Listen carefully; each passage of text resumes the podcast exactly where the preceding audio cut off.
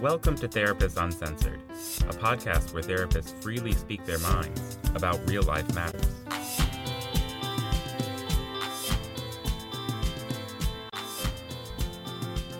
Hi, today's episode is on the basics of the relational brain.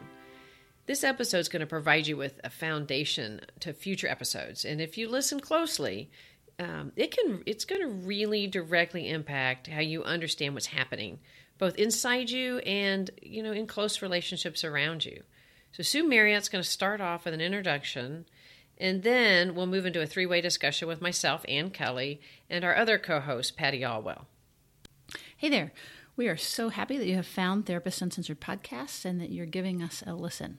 So, welcome aboard. Today's episode, I'm going to be speaking with my co hosts, Patty and Ann, about the idea of building security in ourselves and building secure relationships. The fact is, not everyone has been fortunate enough to start off with a general, basic, organized level of security.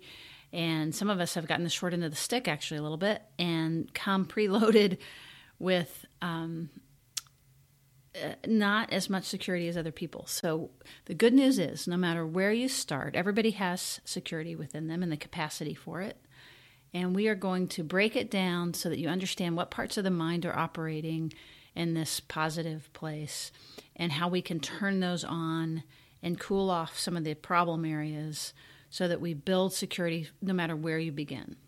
So we're very excited. It's actually part of why we even started this podcast is to get the material out as widely to the world as possible and also to connect listeners to more information about it. So we'll have show notes and resources and all kinds of things if you like what you're hearing here. Okay, so the first thing, the foundational thing that we're going to need to know is a little bit about the mind. So we're not going to go into tons of stuff about neurons and glial cells and things like that. But I but we do want to know there's three specific structures that really affect our sense of well-being, and the more that we understand them, the more that we're going to have control and um, insight and awareness and have a greater capacity to manage ourselves and even like you might be doing okay but maybe your partner is having trouble so if you can kind of visualize what's happening in their mind, you're going to it's really going to empower you to help them out and to help them get in, back into the secure place. So the this episode is going to be particularly about those structures of the mind that you need to know, which are three things: the prefrontal cortex, the hippocampus, and the amygdala. Okay, now let's decode this and pull this apart about why you need to know these structures, what they are, and what they do. The prefrontal cortex is where we want to begin because that's where we are going. That's where we want to end up. So that's the most important part, and that's where we're going to be focusing on. You know, how do we keep ourselves connected as much as possible? So, if you imagine looking down at a at a brain, the top part that you most typically think of when you think of a brain is the cortex. The front of the cortex, so the front half of the part that you can see is the frontal cortex, and then the front half of that, so just imagine your forehead, is the prefrontal cortex. That is where, if, if our lights are on all the way up there, then we're going to be in our best self. We're going to be acting like adults and being able to be flexible and adaptive and um, keep other people in mind as we're speaking and care that how we're coming across and really be able to kind of get a sense of what's going on in the mind of other people. So that's the goal. That's where we want to be. Um, just to be super specific, just for any of you science folks out there, right in the middle of your forehead, if you imagine a heart between your eyes, right in the middle of your forehead, that is the orbitofrontal cortex. That's really the gold. So um, if you're using any visualizations or anything, that's what we want to be. Those neurons we want to be firing as much as possible. Now, um, why don't we just hang out there, right? like, that's a good place to be. So, why aren't we there all the time? Grow well, that, we're going to talk um, about that. You know, from baby to adulthood. Um, well, we've got other characters on the scene. And the other characters, so that's the highest part. Um, if you drop down, there's a middle part of the brain called the limbic system. And some people think of it as like the mammalian system. It's where threat it's, it's basically where you assess are you safe or not safe is there danger and so kind of if you imagine like a fox with his um, family near a den and a new fox pops up, you know, they alert, their ears are alert, and they check it out, and they're going, is this a friend or a foe? And they're communicating quite um, fluidly with each other about, is this guy coming to hurt somebody, or is this just a friendly fox? So there's a lot of emotional communication that's happening, but it's at the level of mammal. It's not that higher part of the brain, right? So I said there's the prefrontal cortex and the limbic system. Within the limbic system, there's another interesting structure called the hippocampus. And people don't talk a ton about it, but it's going to be really important in building this theory about what works in relationships because the hippocampus is what modulates memory, particularly memory that we where we know we're remembering and where we just tell story where we can tell stories about ourselves. So autobiographical memory. Autobiographical memory. That's right. And later we'll go into more about this um, related to you know um, long-term memory and how emotion is stored. It's really quite interesting. But the the more that we can remember our past and our future, then when something happens in the moment, we're going to be able to to stay more connected to our higher part of our mind. So the hippocampus sort of regulates, um, you know, past, current, future. Like almost think of grappling hooks, you know, that go backwards and forwards. And if we can keep that part active, we're going to be less likely to do the third piece, which is to drop down into the amygdala, and which is a really interesting uh, almond-shaped structure that's lower down uh, so think of it, it's um, more primitive. It's kind of more Fred Flintstone. Um, and what I, the best way to think of this is this is your real fight, flight, freeze. And that's the thing scanning for is everything okay. So if you think about a home alarm system, or um, I personally like to think of it like a friendly Rottweiler. Um, because I, I was raised with Rottweilers actually, and they look really scary, but they're actually big teddy bears. So, um, but they are good at fending off danger. And so, if you think of it as your guard dog, um, so your amygdala is your guard dog, and um, which is great when there's actually a threat, right? And one of the things about the amygdala that's interesting too is that it's it on purpose exaggerates things, particularly related to threat. Which is why that when we get activated in our amygdala and, we're, and it shoots out all this cortisol and norepinephrine and adrenaline. Adrenaline. It's getting us activated to take care of ourselves. Um, so, particularly when that threat response is going, guess what happens to our prefrontal cortex? I'm guessing it goes offline. exactly. It gets a little bit flooded, it gets drowned out. It's not as important, according to our um, biology, as this threat system because it's got to handle the saber toothed tiger first before we can think about freedom and morality, right? Actually, what you're saying, I agree. It's it's not only not as important, it's actually an interrupter. If you have a saber-toothed tiger coming at you right. and you stop to pontificate about whether this is a nice one or a threatening one, exactly. that in and of itself could lead to extinction. So intentionally, our survival mechanism is to disconnect that any of that frontal cortex at the time of it we perceive threat. Yeah, I like to think of it as speed. So we have a very sophisticated prefrontal cortex that is very good at rational thought, but it's a slow system. Yep. When you drop down to the limbic system, this is fast. This is how you get out of the way when a car's coming at you. It's how you run from the cyber, saber-toothed tiger. This is the part that's really designed to protect your life.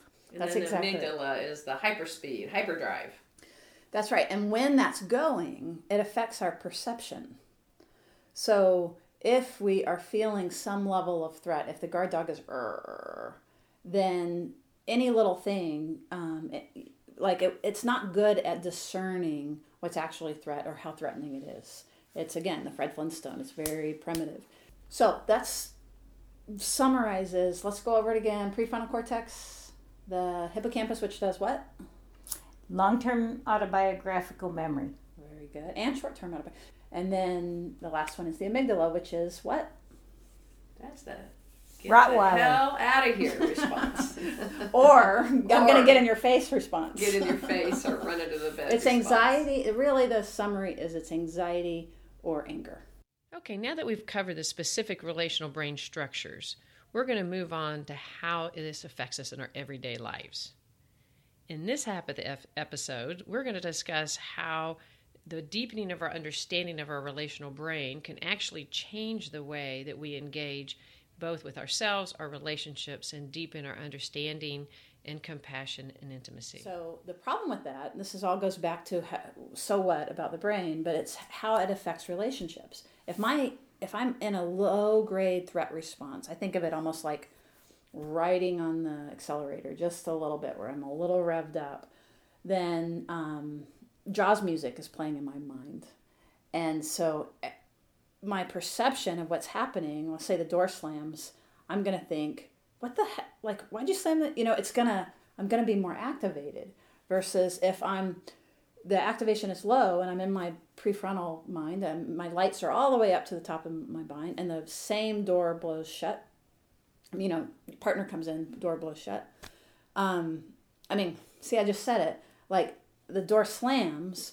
Well, my perception is going to be, oh, the wind must have caught it, or oh my gosh, what's wrong? You must have had a, you know, like it really, my interpretation of events is affected and your ability to stay connected to your partner totally is there when you're up in the in the higher part of your brain as opposed when you're down in your limbic system. That's exactly right. When we're up high, we can say, "Huh, it may have been this. It may have been that. You know, she's not texting me back. It could be this, it could be that."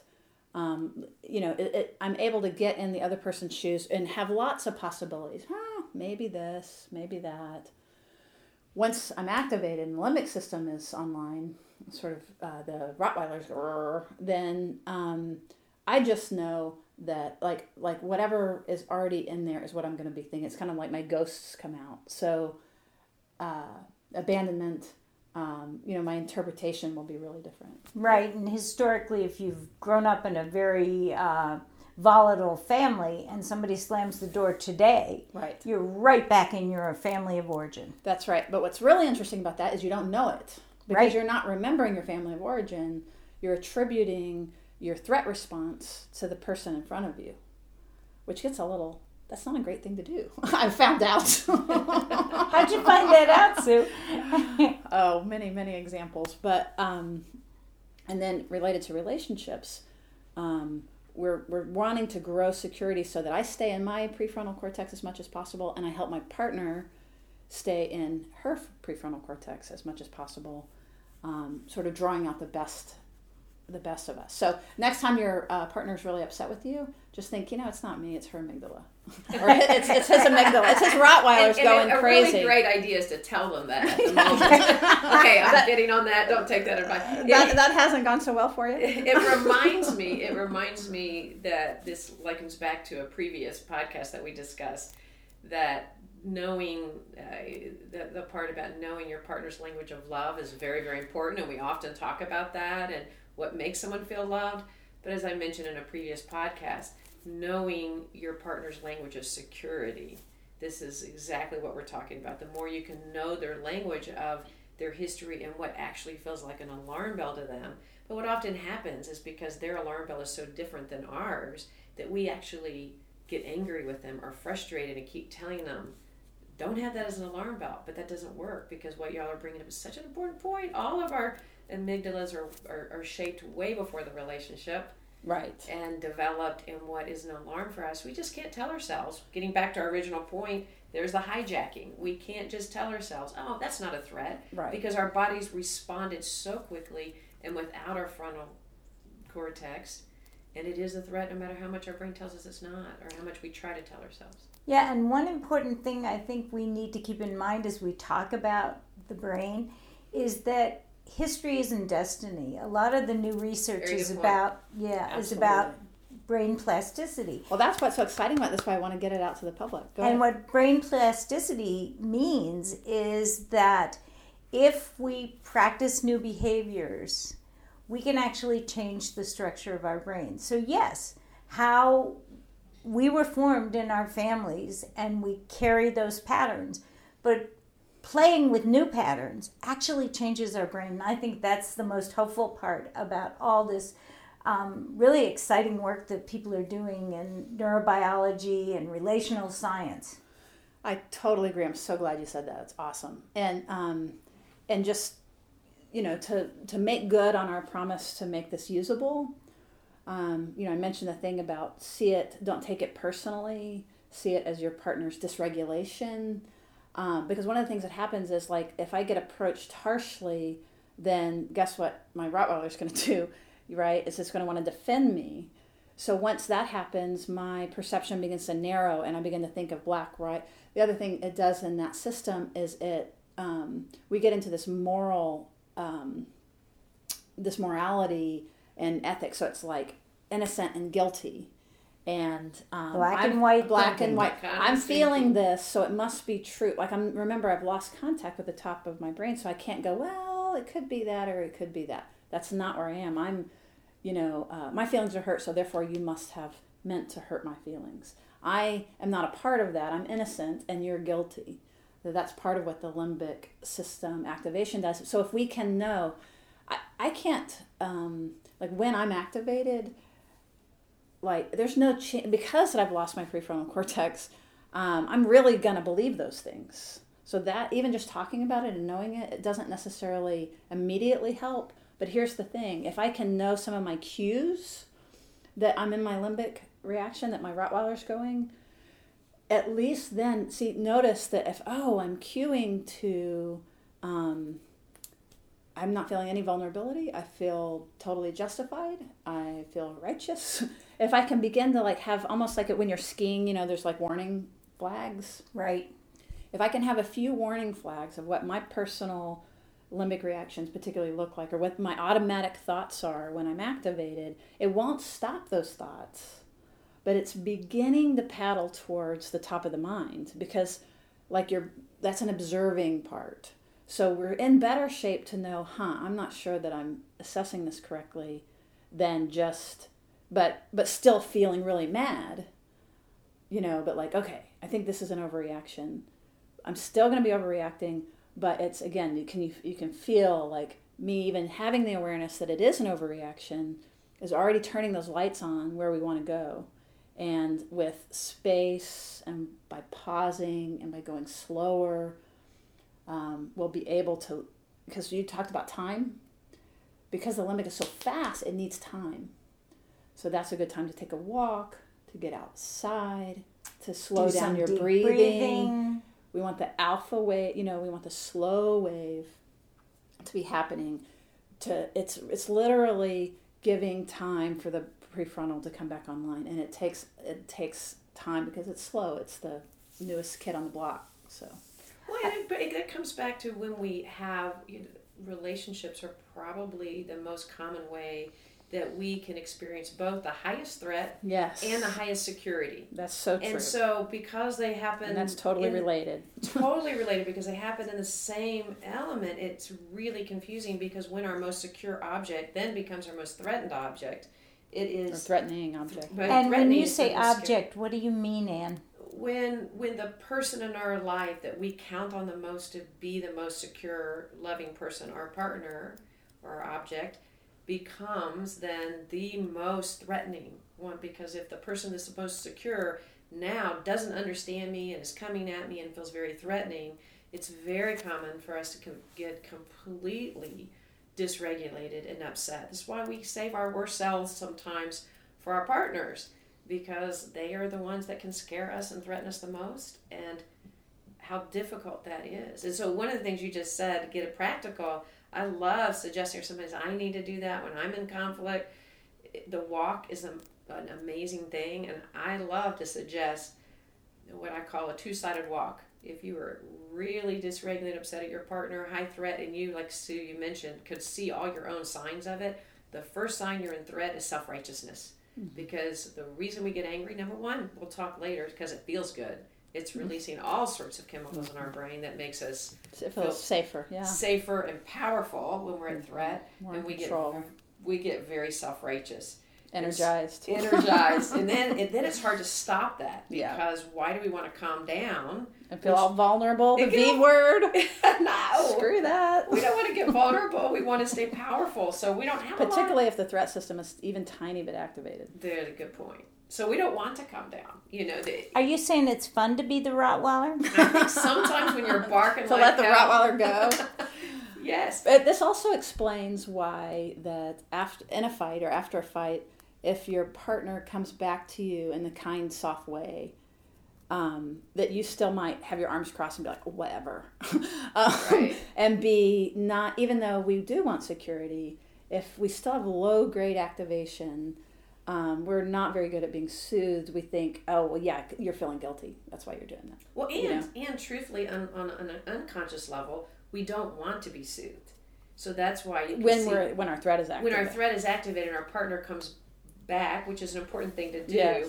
But when you're when you're coming back to try to soothe and your partner doesn't immediately receive it, instead stays angry, it's an easy part to then get, get angry again yourself. Mm-hmm. But to understand once we're really activated and angry, there's a certain part of us that doesn't want to come down, Mm-hmm.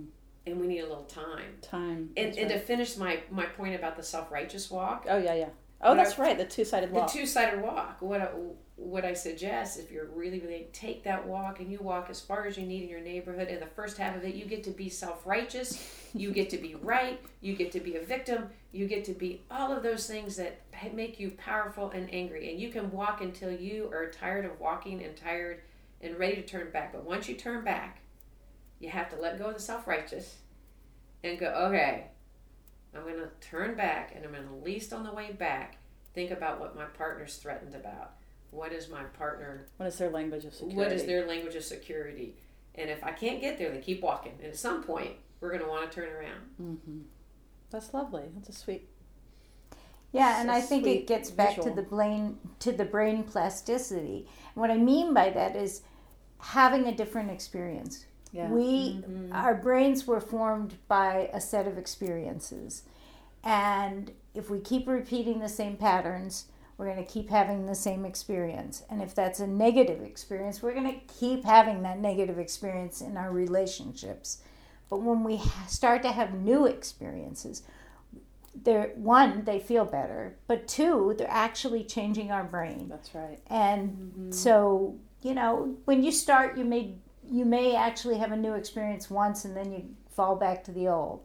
But you know, you keep practicing, and it's mm-hmm. not an all or nothing thing. It's a slow process of having a new experience.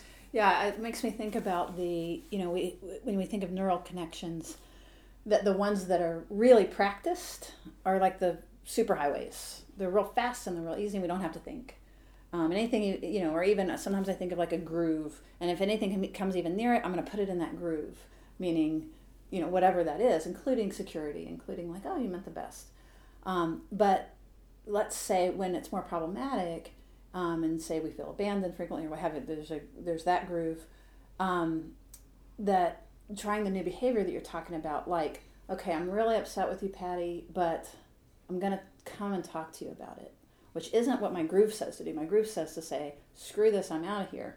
But my new thing that I want to do is try to come talk to you. So the freeway is going to take me away. But there's these little country roads where I have to like pull the map out and turn it right side up and figure it out to be able to come back to you and, tr- and, and create the new neural connection. And of course, you know, the, like you said, the first couple of times it's not going to be, it's going to be awkward and take a long time and um, but if we practice and practice and practice that, then we're going to get a little trail going in, our, in our brain, and it's going to be much easier. And then we're also practicing knowing what the groove, the bad groove is that we don't want to do. And so as it, as we sort of map it a little better, notice even the mapping is from our pre, uh, from the top of our brain. So that means we're more up there. Right. But I really like what you're saying about the plasticity and the hope because this is a very, very hopeful message around the more that you can understand about what's going on biologically in yourself and in people close to you. We've talked a lot about partners, but this applies to Children. any any close relationships, coworkers, children, parents, um, therapists, um, and uh, so we'll be talking more about particularly about attachment and, and our family histories and how that affects relationships in fu- future podcasts. Go ahead, Patty. You, you start to say the more you practice this, and I think the end of the sentence is the more choices you have. That's right. You don't have to always go back to your pattern. You That's can right. create new, more positive patterns. That's exactly right. You can, and actually, one of the things that we've talked about that's also important to take from this is the step is understanding first. Yep. Because if we don't have awareness of our own threats, or our partners or our children's, if we don't have some level of awareness, we stay in a reactive mode. That's right. Which gets back to the point of the whole conversation today, and that is why we want to understand the brain and understand these connections because that insight can really, really help us navigate different patterns and not be just a reactor. That's right. We want awareness. That's exactly right. Um, and then compassion. Right. So Self and other. that's right. Like I just got really mad and shut down. And as I notice that, then what I want to have happen is to come in with like, oh wow, you must have really that was a powerful. Um, this is really important to you, Sue. Instead of saying, "Oh God, you did it again," it's you know the more that we can be aware and then care about what's happening. Because remember, what activates the Rottweiler is threat. So what calms the Rottweiler down is signs of safety. So, like you said earlier, it's not verbal, it's a soft face. It's like I'm touching my hand to my chest right now. It's physical. And so, if we can begin to do that for ourselves first, that's going to cool it off. And then it'll be much easier to access that towards other people. Right. To stop the hijacking that To we stop started the hijacking. this. So to stop the hijacking, we've got to first be aware of it and understand it, and then care. You know, activate our care network and nurturing to to kind of grow ourselves back up. Right. And then to have the option of making new choices. That's right. Because basically, it is a, when you're not being hijacked, you have choices. That's right. It's all about choices. Choices are good. I don't have to come to you and talk to you if I don't want to, but I can.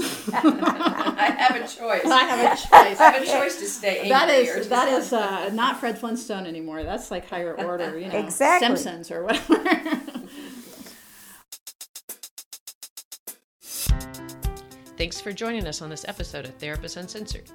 If you know somebody who might be or should be interested in learning more about themselves and their relationships, please share this freely. You can find us on therapistuncensored.com. Thanks for joining us. Therapist Uncensored is Ann Kelly, Patty Alwell, and Sue Marriott. Cameron Lindsay edits the show.